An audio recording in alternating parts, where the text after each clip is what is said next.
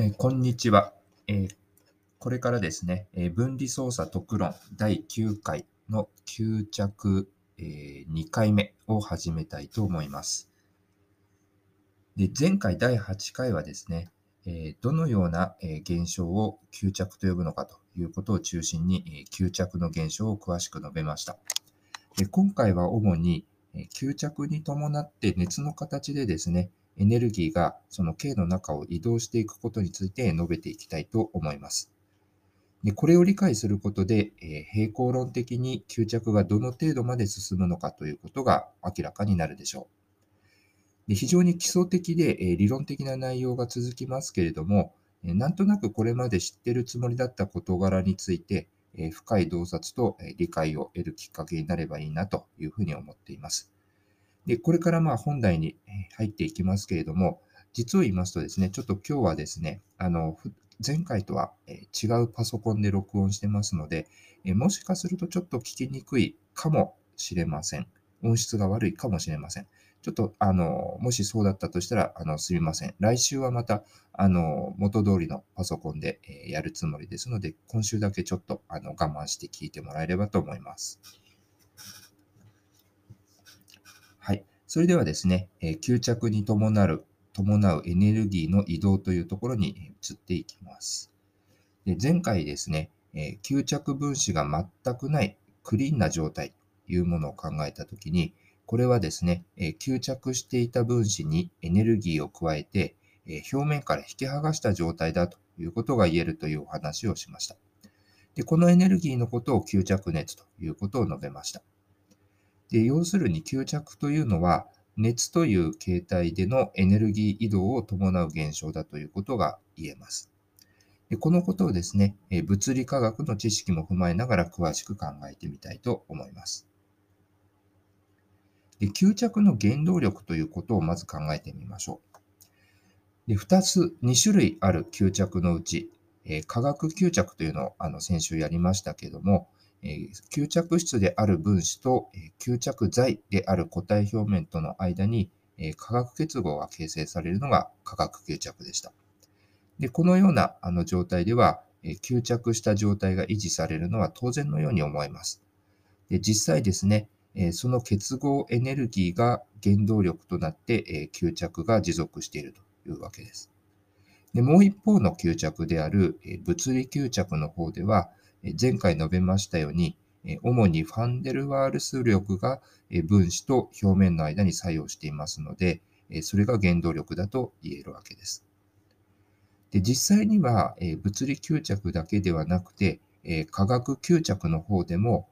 これから吸着しようとしている分子がえ固体表面にですね、だんだんと接近して結合を形成していく。でその過程では、ファンデルワールス力が作用していると考えられます。つまり、え分子が固体表面に接近する過程では、えファンデルワールス力が両者を引きつける引きつける仕事をしているわけです。でここでちょっと見方を変えてですね、えファンデルワールス力というものを、え固体表面がですね、分子に及ぼす重力のようなものだと、え見てみて、ください。でそう見立ててみると、え分子はですね、位置エネルギーをだんだん失って吸着するというふうに見なすこともできます。でこの時に加えられた仕事、まあ、見方を変えれば、え失った位置位置エネルギーですね。これに相当するエネルギーが、まあ、径の中に発生します。でさらにですね、え吸着した分子というのは、まあ自由な分子運動が制限された状態になっていますので、え運動エネルギーが減少します。で、その減少した分に相当するエネルギーも、エネルギーの保存の法則から考えるならば、えーエネルギーが発生するということになります。ですので、えーこれらのエネルギーのほとんどは、えー熱の形でですね、えこの吸着した分子や固体に蓄積されていきます。これがですね、え物理吸着で発生するえ吸着熱の正体だと言えるわけです。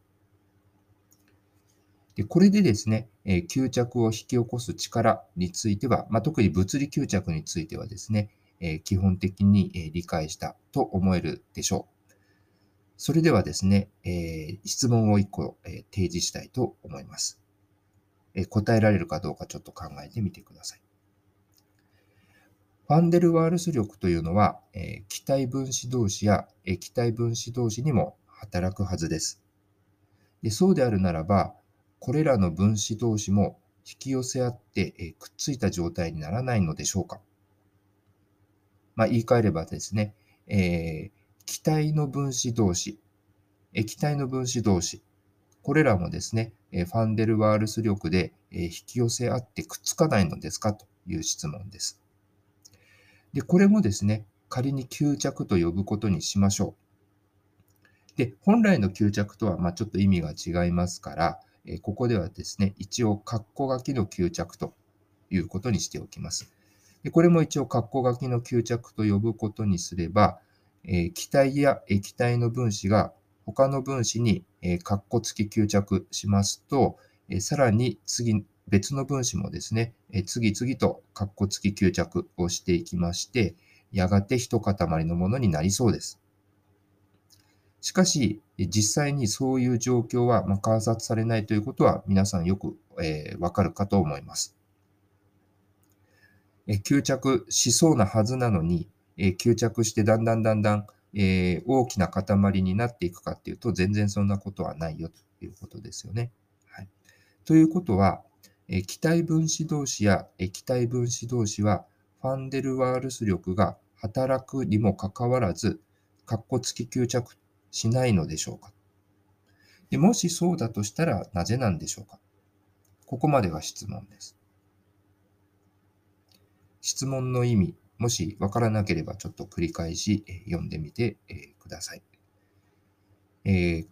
今まで吸着というのは、まあ、固体と、まあ、液体や気体との間に働く、えー、作用でした。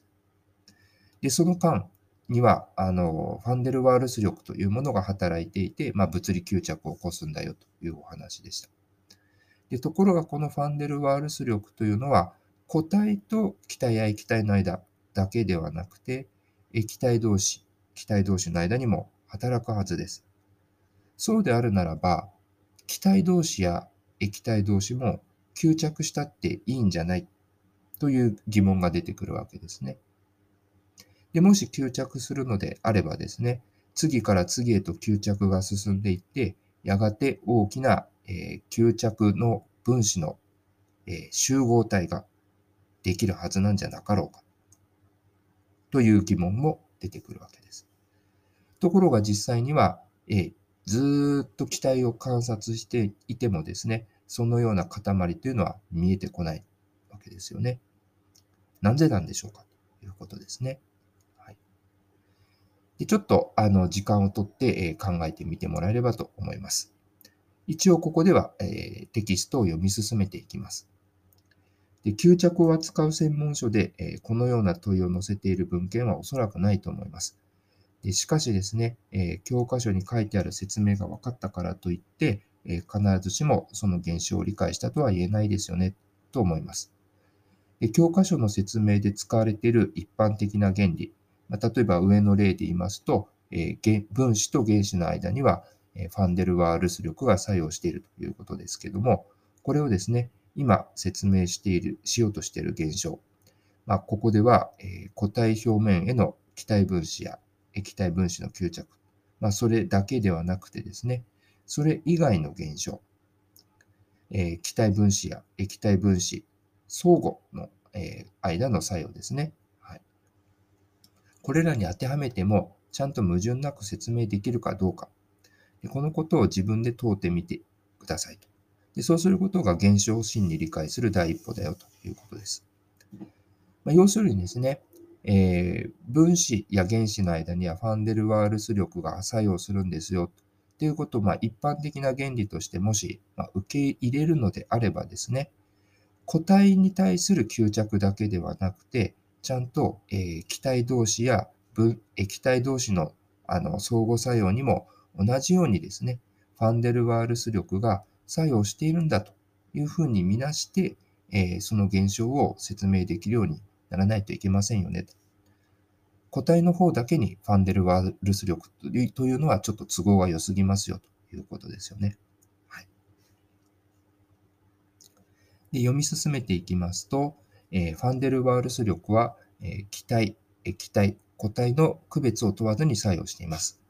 でこれは前提としていいと思います。まあ、ここが議論の出発点ですからね。はい、でなぜならですね、え、ファンデルワールス力の、え源は、え原子や分子が分極することにあります。で分極は物質の層を、え問わず常に起きているんですね。はい、でここで、え脚中の2番を、え打っておきましたけれども、ここでの説明ちょっと見てみますと、えシクロヘキサンのような非極性の分子でも、え周辺の電場でですね、え有機されてえ分極をしたり、え自分自身の電子分布の揺らぎによってえ分極したりします。ですので、シクロヘキサンっていうと、まあ、皆さん、あの非極性の代表的な分子としてご存知の方いると思いますけれども、あのいあいついかなる瞬間も非極性ということではなくてですね、あの常にあの電場が揺らいでいます。で、えー、分極した状態でいることの方がほとんどです。ただ、その分極している状態が時々刻々と変化していますので、えー、時間平均を取ると、どの方向にも同程度に分極しているので、それが打ち消されてですね、えプラスマイナス0になって、え非極性ということになるわけです。はい。ですので、えっ、ー、と、そういうわけで、ある瞬間、ある瞬間で見ますとですね、え非極性分子でも分極していますので、えー、その、えー、電荷のあの偏りによってですね、えプラス同士が退け合う。プラスマイナスは引き寄せ合うという力が働きますので、えファンデルバース力が作用すると。分子同士が引き寄せ合うよということになってきます。で読み進めていきますと、えー、物理吸着が起きる、えー、気体固体間や液体固体間と同程度のファンデルワールス力が、えー、気体分子間や液体分子間に、ま、働いているのはおそらく間違いありません。でにもかかわらず、え気体分子や液体分子は固体表面に接近した場合には、えー、吸着して、えー、分子運動が拘束されますけれども、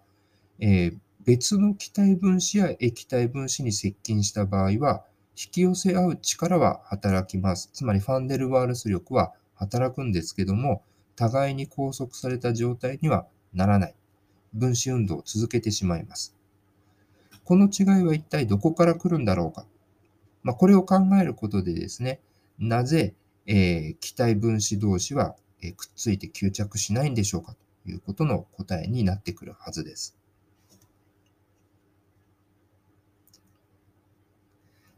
例としてですね、え水蒸気を挙げてみます。これが一番わかりやすいのかなと思ってえ考えてみました。でこれがですね、この水蒸気が結晶性の多孔質体であるゼオライトに吸着するという現象を考えてみます。でこの時の吸着熱はですね、えゼオライトの種類とかにもよるんですけども、だいたい50から7キロジュールパーモルぐらいです。で一方で、えー、気体分子同士がですね、カッコ付き吸着するということは、えー、水蒸気が凝縮して液体の水になるということに相当します。ですので、この時に失う熱というのは蒸発熱です。でこの蒸発熱は44キロジュールパーモルです。まあ、ちょっと温度にもよりますけどもね。でつまり、この数字2つ比べてみますと、水蒸気の水分子が固体表面に吸着する。まあ、ここではゼオライトですけども、ま、ゼオライトに吸着する際に失う熱量というのは、凝縮して液体になる時に失う熱量より、ま、少し大きいですけども、オーダーとしては大体同じくらいです。だいたい1モルあたり、まあ、数十キロジュールぐらいですよということですね。はい、なので、熱的観点から見る限りでは、吸着も凝縮も大体同程度に起こりそうな現象です。なので、まあ、このその吸着熱やその蒸発熱の大小だけからですね、えー、気体分子同士が、カッコ付き吸着しないのはどうしてなのかというのを説明するのはちょっと難しそうです。なので別の角度から考えてみます。一方です。通常の生活環境ではですね、え水蒸気圧が、え飽和水蒸気圧に満たない。要するに、相対湿度が100%より低い、え大気環境で我々は、え生活をしているわけです。でこのことを考えますと、え水蒸気の水分子同士が、え吸着、かっこ付き吸着しないという原因は簡単に説明できます。で飽和水蒸気圧未満の状態では、空気中にですね、まだまだ水蒸気を取り込む余地が残っています。でこの時にもしですね、え、凝縮した水があると、それはですね、え、蒸発していってしまいますよね。えー、もしその雨粒が、まあ、空中に浮かんでいたとしたら、えそれはですね、徐々に徐々に蒸発していくということになるわけです。でもしですね、え水蒸気分子同士が、えー、括弧付き吸着をして、一時的にですね、凝縮して、まあ、雨水の、あの、雨の雫のようにですね、液体の水になったとしても、それは安定には存在できません。やがてですね、え水蒸気に戻っていってしまいます。ということで、なぜ、えー、その気体分子の、えー、同士がですね、えー、吸着できないのか、カッコ付き吸着できないのかということについては、この日常の、え現象を踏まえてみれば、まあ一応そうだよねということで説明はできます。ただですね、実際のところ、え気体分子同士もカッコ付き吸着しないわけではありません。引き付け合いますので、一応吸着はします。でただですね、え気体分子というのは、その場の温度に応じた分子運動のエネルギーを持っていますので、えー、吸着した状態を維持するためには、そのエネルギーをどっかに捨てないといけません。で捨てないと、えー、吸着して凝縮することができないわけですね。でしかし、気体の中では、どの分子もですね、え、同程度のエネルギーを持っています。まあ、実際にはちょっとボルツマン分布と呼ばれる分布がありまして、えー、同じように気体の中を運動していても、エネルギーの高い分子、やや低い分子ありますけれども、大体同程度です。ですので、エネルギーの捨て場がないんですね。もし仮にですね、あの、ある気体分子がですね、えー、自分よりも、えー、エネルギーが低い気体分子を見つけてですね、そいつに衝突したとしますと、えー、エネルギーの低い分子に自分のエネルギーを受け渡すことができますから、エネルギーを失うことができます。でもですね、時間が経つと、やがてですね、逆にエネルギーが高い分子がやってきて、そいつと、えー、ぶつかります。で、そうすると今度エネルギーを受け取っちゃうことになります。ですので、長い時間で見ると、分子の持つエネルギーというのは増えも減りもしないわけです。なので、ある短時間はですね、あの、エネルギーの低い分子にゴンと衝突をして、えー、そいつにエネルギーを受け渡すことで、えー、吸着した状態が保てるかもしれませんけれども、ある長い、ある程度長い時間で見てやりますと、そういったものは平均化されてしまいますので、えー、吸着したという状態を維持できなくなってしまうわけなんですね。で一方でですね、えー、今はその分子同士、あ、気体分子同士が衝突した時なんで、その吸着状態が維持できないのかということの理由を説明できましたけれども、あの、気体同士ではなくて、今度は固体、まあ、ゼオライトならゼオライトに吸着した場合はですね、その、あの、水分子の分子運動のエネルギーを固体であるゼオライトの方に、えー、余計なエネルギーを受け渡すことができます。で、そうしますと、その余計なエネルギーはですね、え吸着熱の一部として、えゼオライトの固体の内部に伝わっていって、えゼオライトの温度を上昇させていきます。でこのように過剰なエネルギーをですね、え吸着熱として、え固体内部に蓄積できることが、え気体と固体の場合ではあの吸着が持続的に成立する根本的な理由だということが言えます。でもちろんこれも、あの、テキストには書いてありませんが、限度はあります。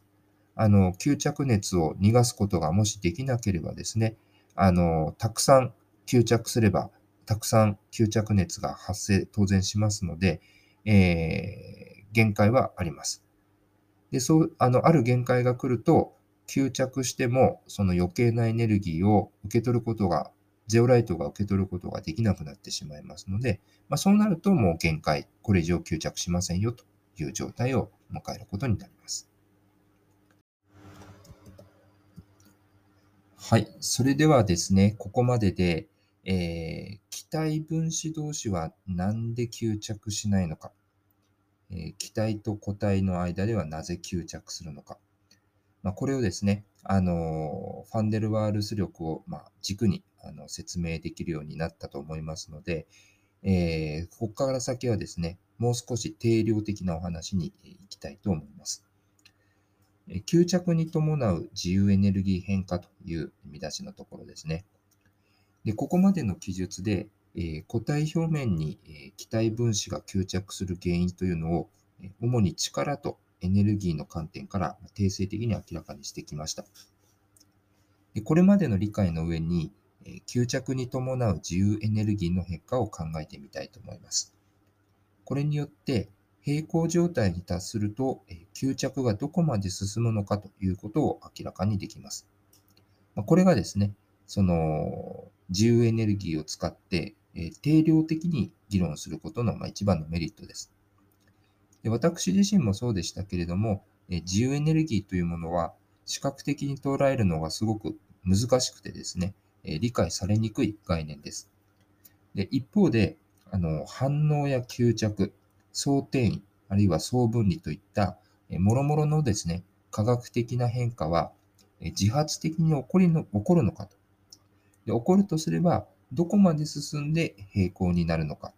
というのは、自由エネルギーの増減によって決まります。ですので、この自由エネルギーというのは、あの科学のその現象を記述する上でですね、大変重要で強力な尺度です。学部の授業でつまずいてしまったという人もですね、もう一度物理科学の教科書を開いてみていただきたいなと思います。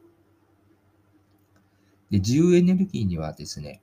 ヘルムホルツの自由エネルギー、まあ、これは記号で大文字の F を使いますけれども、まあ、教科書によっては大文字の A を使っているところもあるかもしれません。一応ここでは F にしておきます。でこれと、えギプスの自由エネルギーで。これは大文字の G を使いますけども、この2つがあります。で前者はですね、溶石が一定での化学変化。まあ、あの、まあ、液体での、あの、現象が向いてるかと思いますけども、まあ、こういったものをあの記述するのに向いているのに対して、え後者はですね、えギプスの方はですね、圧力一定での記述に向いています。で、これ以降はですね、ちょっと長いので、ヘルムホルツエネルギー、ギブスエネルギーと呼ぶことにしますけれども、単純な吸着現象の多くはですね、低圧過程です。ですので、ここでは主にギブスエネルギーを使うことにします。で科学的変化の方向を調べるというのが自由エネルギーの目的だということがあの先ほど言いましたけれども、その絶対値はですね、さほど重要ではありません。まあ、要は、あの、増えるのかい減るのかいっていう、まあ、方向が知りたいからですね。だから、その、ゼロからどれくらい離れてるのかというのはあまり重要じゃないよということです。価格変化に、科学的な変化に伴って、まあ、10ポイント増えるのかい、あるいは10ポイント減るのかいという上限の量の方が重要だということですね。である化学変化が自発的に進むとき、変化の前後で自由エネルギーは減少するというのが一応設計上の約束事です。まあ、このようにギプスエネルギーというのは決められています。でギプスエネルギーの場合は、その変化の量、デルタ G は次のように定義されます。デルタ G イコールデルタ H マイナス T デルタ S という式です。これはどの教科書を見ていただいても載っている基本的な式です。ここでそのデルタ H というのはこれがエンタルピーの変化。デルタ S というのがエントロピーの変化。で、T はですね、絶対温度、ケルビン温度です。で、ここでは、まあ、これ定義なので、もう、あの、どうしてこういう形でギプスエネルギーの変化が決められてんのかという話は、あの、あまりここではしません。まあ、本当はですね、すごく、あの、深い、あの、洞察に基づいて、あの、決められてるんですけども、まあ、そこは、まあ、あの、興味のある人は各自また復習してみてください。で、え、エンタルピー変化デルタ H っていうのは、これは内部エネルギーの変化と、え、K になされる仕事の和というふうに定義をされています。はい、で、低圧過程の場合はですね、え、次の式のように、え、K に加えられる熱量に等しい。これも、あの、熱力学の割と最初の方でやるかと思います。デルタ H、低圧過程では K に加えられる熱量、デルタ Q と等しいですよということになります。で、もう一つ、エンタルピー変化デルタ S というのが出てきてましたけども、えこちらはですね、あの、K に可逆的に入る熱量、可逆的にというのがちょっと、あの、癖者な文言ですけども、えー、まあ、その意味はもうちょっと後で明らかにするとです、してですね、一旦その可逆的に K に入ることの熱量 Q、えー、リバーシブル、デルタ Q リバーシブルというふうに定義しておきますけども、これとエンタルピー変化の間には次の3式のような関係があります。えエンタルピー変化は、え、絶対温度ラージ T 分の、え、デルタ Q リバーシブルですよということですね。はい、要するに、あの可逆的に入ってくる熱量を絶対温度で割った形になっています。ですので、えー、この2番の式と3番の式を、えー、ギブス自由エネルギー変化の、えー、定義式1番に当てはめてあげますと、4番のような式になってきます。デルタ G イコールデルタ Q マイナスデルタ Q リバーシブルという形になります。でこの4番の式の右辺が負であれば科学的変化は自発的に進むということになります。でここでですね、吸着現象において、この右辺は一体どういう意味を持っているのかというのを明らかにしておきたいと思います。先ほどちょっと例に挙げましたように、水蒸気がゼオライトに吸着していくという気候に成分系を考えてみましょう。で、むちゃくちゃ簡単にするために、K はですね、閉鎖系とします。要するに、えー、物質の出入りは禁止できません。閉じ込められています。ただし、熱の出入りは許しますよ。これが閉鎖系です。はい、で、えー、絶対温度ラージ T は常に周囲と等しく保たれているので変化しない。要するに閉鎖系の外側の温度とずっと等しく一定に保たれていますよという状態です。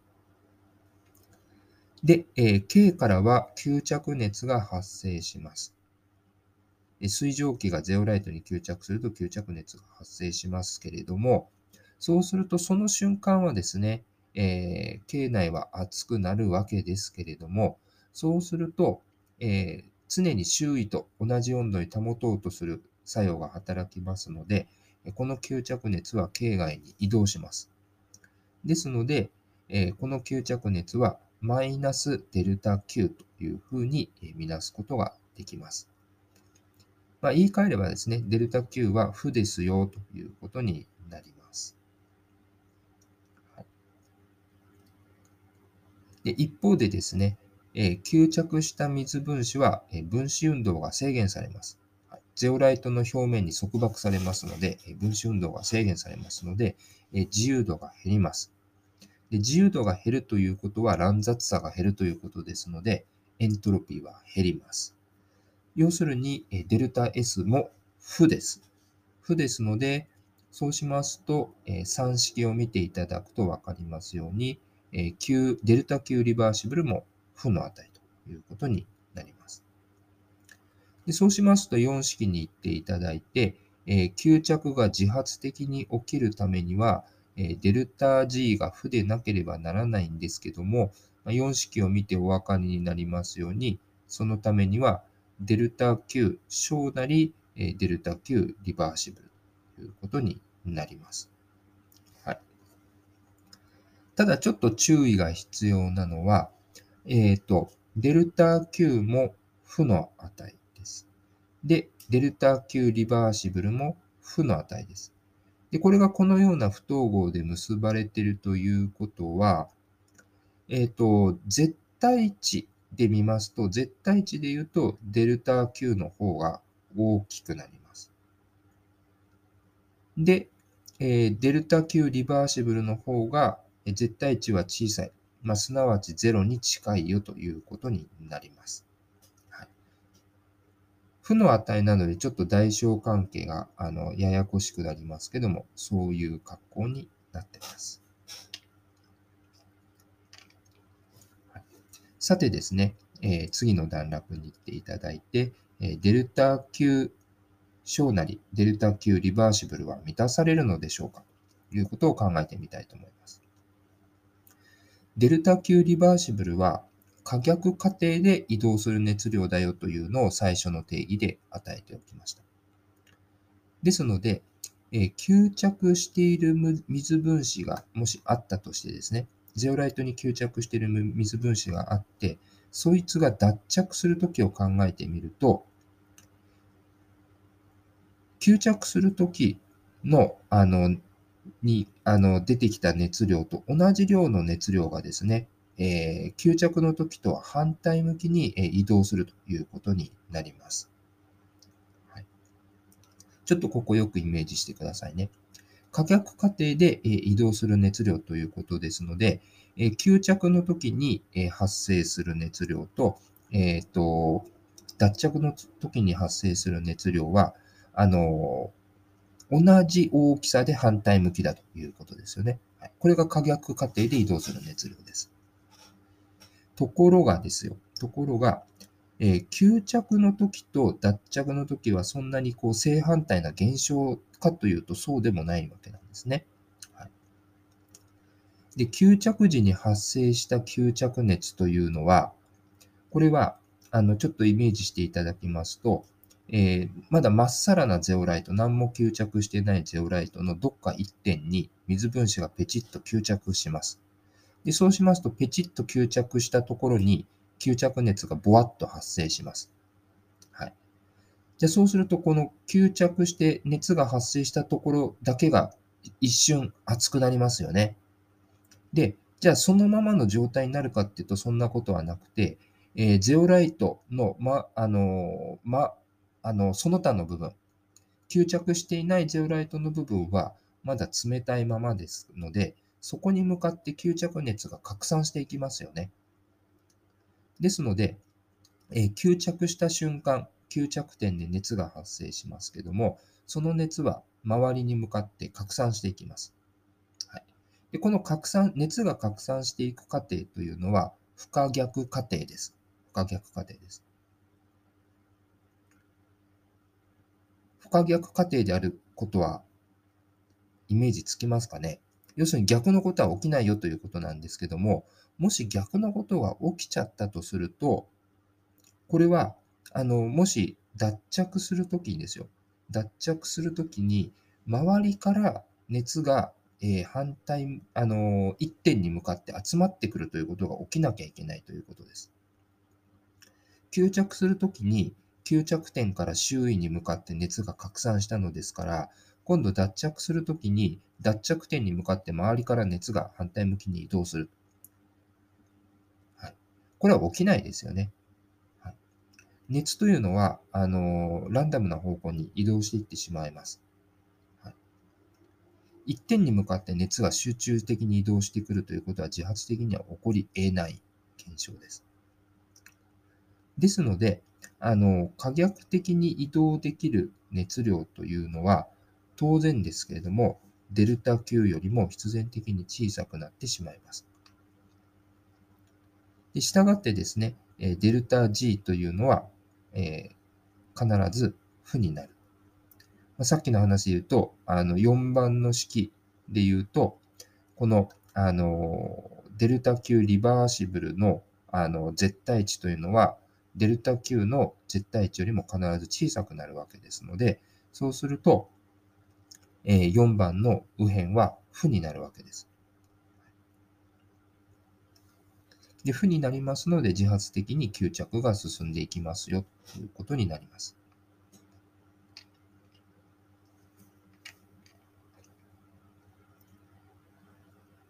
まあ、これがですね、あの、自由エネルギーの話を使って、えー、吸着が自発的に起こることを、まあ、熱力学的に説明してみたというものです。はい、でしかしですね、えー、吸着量がだんだんだんだん増えてくると状況は変わってきます。えっ、ー、と、吸着が増えてくるとですね、一層の吸着では、あのもう覆い、ゼオライト表面が覆い尽くされてしまって、2層目、3層目というふうに多層の吸着になってきます。で多層の吸着になると、上の方の層というのは、あのゼオライトの表面から分子何個分かは離れちゃいますので、えー、固体表面からの拘束が弱くなります。でそうしますと、偶発的に脱着する確率が増えてきます。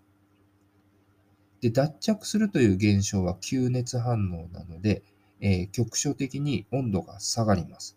はい。脱着したところは、ここは温度が下がります。で、今度温度が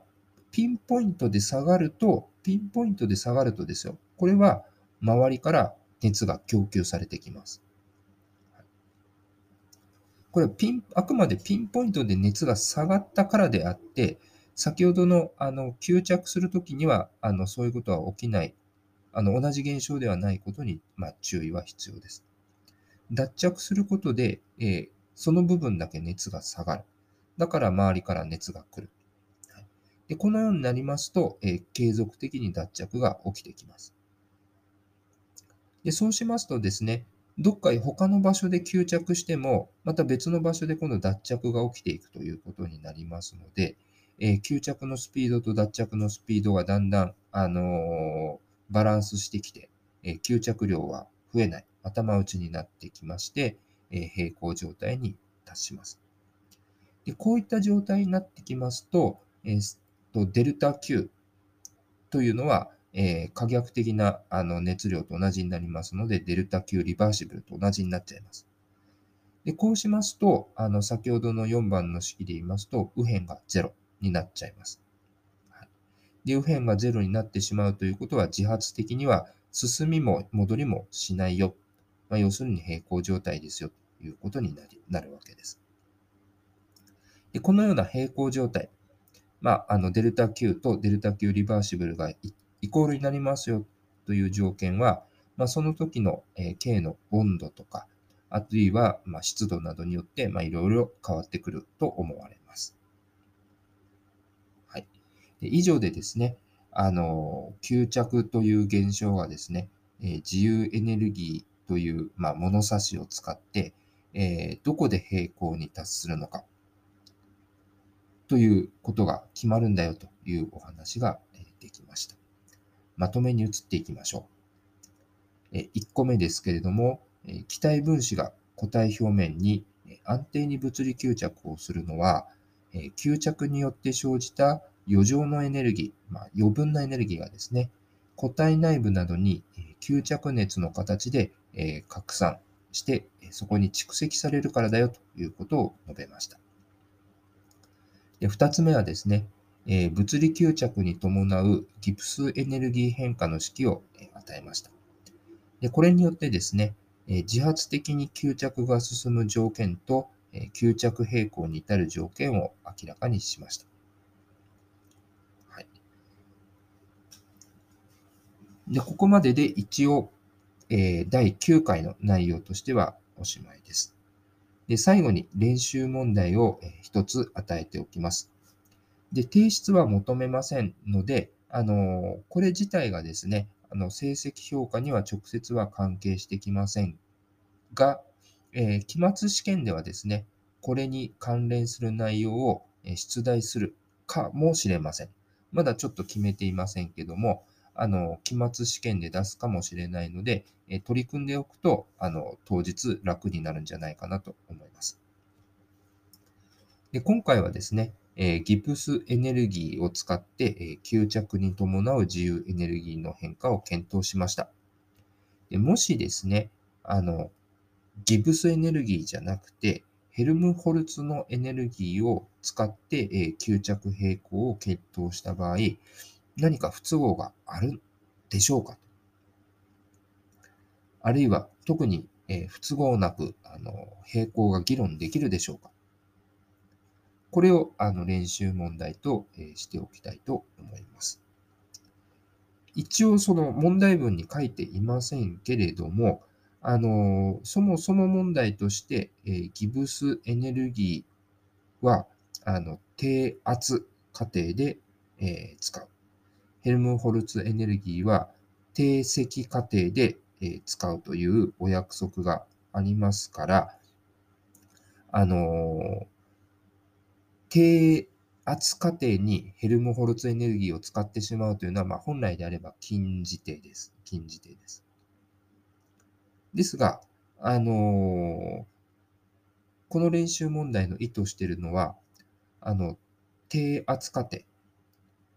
まあ、気体の変化ですよね。あの、今回、あの、水蒸気がゼオライトに吸着するといったような、えー、気体と固体の間で成り立つようなあの、吸着現象。本来でしたらギプスエネルギーを用いるものです。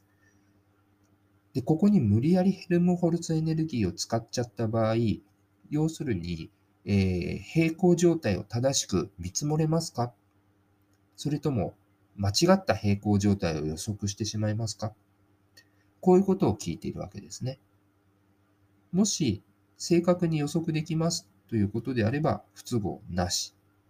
いや、間違った予測をしてしまうかもしれない。ということだと不都合ありということになります。まあちょっと皆さんのあの腕試しとして考えてみてください。はい。それではですね、第9回はここまでにしたいと思います。お疲れ様でした。